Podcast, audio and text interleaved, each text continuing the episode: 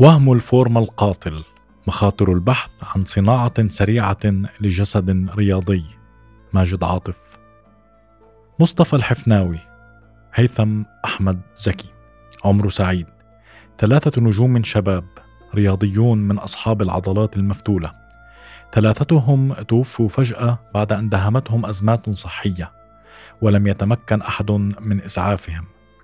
التشخيص الطبي للثلاثة تحدث عن تناولهم منشطات ومكملات غذائية والبعض يقول إنها هي التي أودت بحياتهم.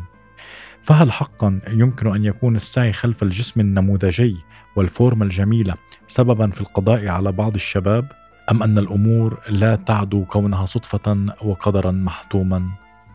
الشباب كلهم بيجوا الجيم عايزين يعملوا فورمة حلوة وشكل متظبط. هكذا يبدأ الكابتن وائل دياب المدرب في أحد المراكز الرياضية حديثه لرصيف 22 ويضيف السعي خلف الجسم النموذجي هدف لكثيرين من الشباب خصوصا في السن الصغير لجذب أنظار الفتيات وهذا أمر مقبول بالقطع. الأزمة تكمن في المسار الذي يسلكه الشاب لتكوين هذا الجسم والحصول على الفورمة. يستكمل دياب حديثه قائلا هناك مساران يمكنك السير في أحدهما. المسار الأول وهو طويل نسبيا ويعتمد على التدريب المستمر الشاق خمسة أيام اسبوعيا وتنظيم الغذاء وساعات النوم. وهذا برنامج يتطلب على الأقل من ستة إلى ثمانية أشهر من العمل الشاق لتبدأ النتائج تظهر بعد ذلك على شكل الجسم. أما المسار الثاني فهو أخذ كورس هرمونات وهذا سيعطي جسما رائعا وفورمة مدهشة في غضون شهرين. تخيل أن تتحول في شهرين أو ثلاثة بالكثير من شاب نحيف أو مترهل إلى نموذج رياضي مثل نجوم السينما في هوليوود ولكن مشكلة المسار الثاني والحديث لدياب أنه يعطي جسما وهميا وليس حقيقيا ففور انتهاء كورس الهرمونات لن يستمر شكلك كما هو وسرعان ما يعود جسمك إلى حالته الأولى فتضطر إلى تكرار الكورس مرة ثانية وثالثة ورابعة وهكذا. وكل ذلك على حساب صحتك. السؤال هنا ما الذي يتعاطاه الراغب في التحول السريع في شكل جسمه؟ يجيب رصيف 22 عن هذا التساؤل الدكتور روبرت بطرس. يقول إن هناك ثلاث مستويات من التعاطي يشتبك معها الشباب بنسب متفاوتة من شخص إلى آخر. الفيتامينات وأشهرها بي 12 للأعصاب. بشكل عام فيتامين بي مفيد للأعصاب ولا ضرر منه. ولكن مشكلته في حالة الشباب هنا هي الإفراط في استعماله بمعنى أن المعدل الطبيعي هو حقن كل أسبوع أو عشرة أيام لكن بعض الشباب يعتقد أنه كلما أخذ أكثر يكون ذلك أفيد فيأخذ حقنة كل يوم. ومكمن الأذى هنا أن الكميات الزائدة التي يتناولها الشاب قد تؤدي إلى دوخة صداع قلق وتوتر غثيان والقيء. المكملات البروتينية على شكل بروتين أو أحماض أمينية. البروتينات والأحماض الأمينية هامة وضرورية للجسم البشري، والشخص العادي يتحصل عليها بشكل طبيعي من الغذاء، والرياضيون يتناولون حقنا زائدة منها لأنهم يحتاجونها لتعويض الهدر في أنسجة العضلات ولزيادة أليافها. ونفس الشيء الإفراط في تناولها يضر بالكليتين. هرمونات الذكورة وهذا أخطر المستويات والشباب إما يتناولون هرمون الذكورة تستوستيرون بشكل مباشر أو هرمون ديكا دورابولين الذي يتحول إلى هرمون الذكورة.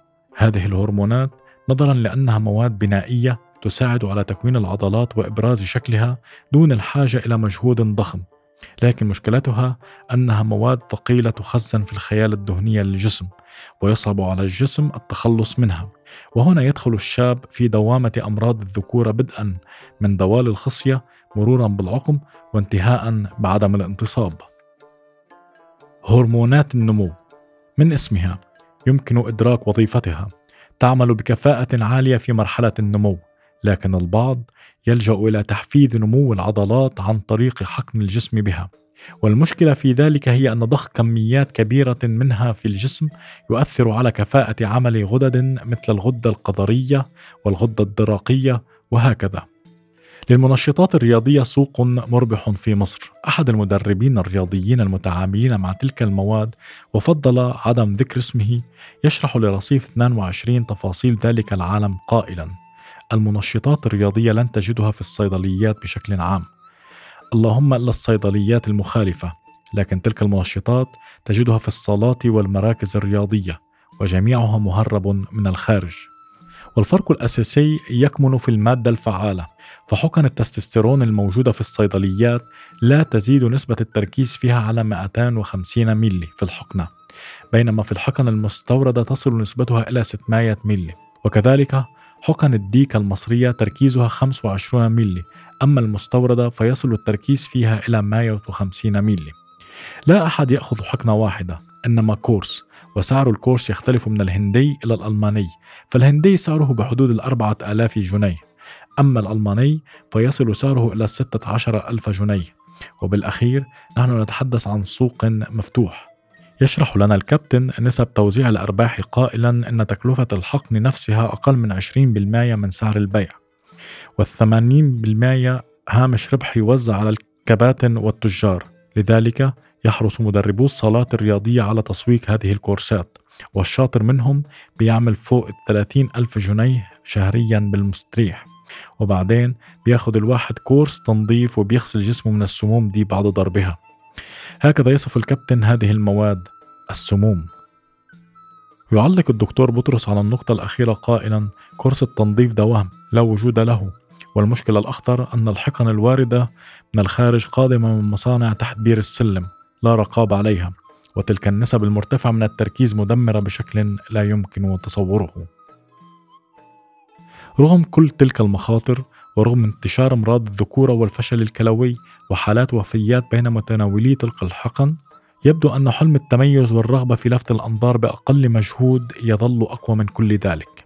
يذهب الشاب بقدميه لمن سيربح من بيعه السموم وهو مجهز نفسيا لتقبل أي كلام أجوف منه ويسد أذنيه عن كل ما يقال له عن خطورة تلك الحقن عليه.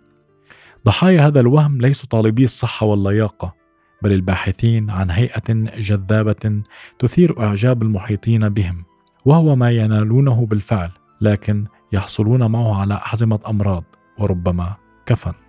thank you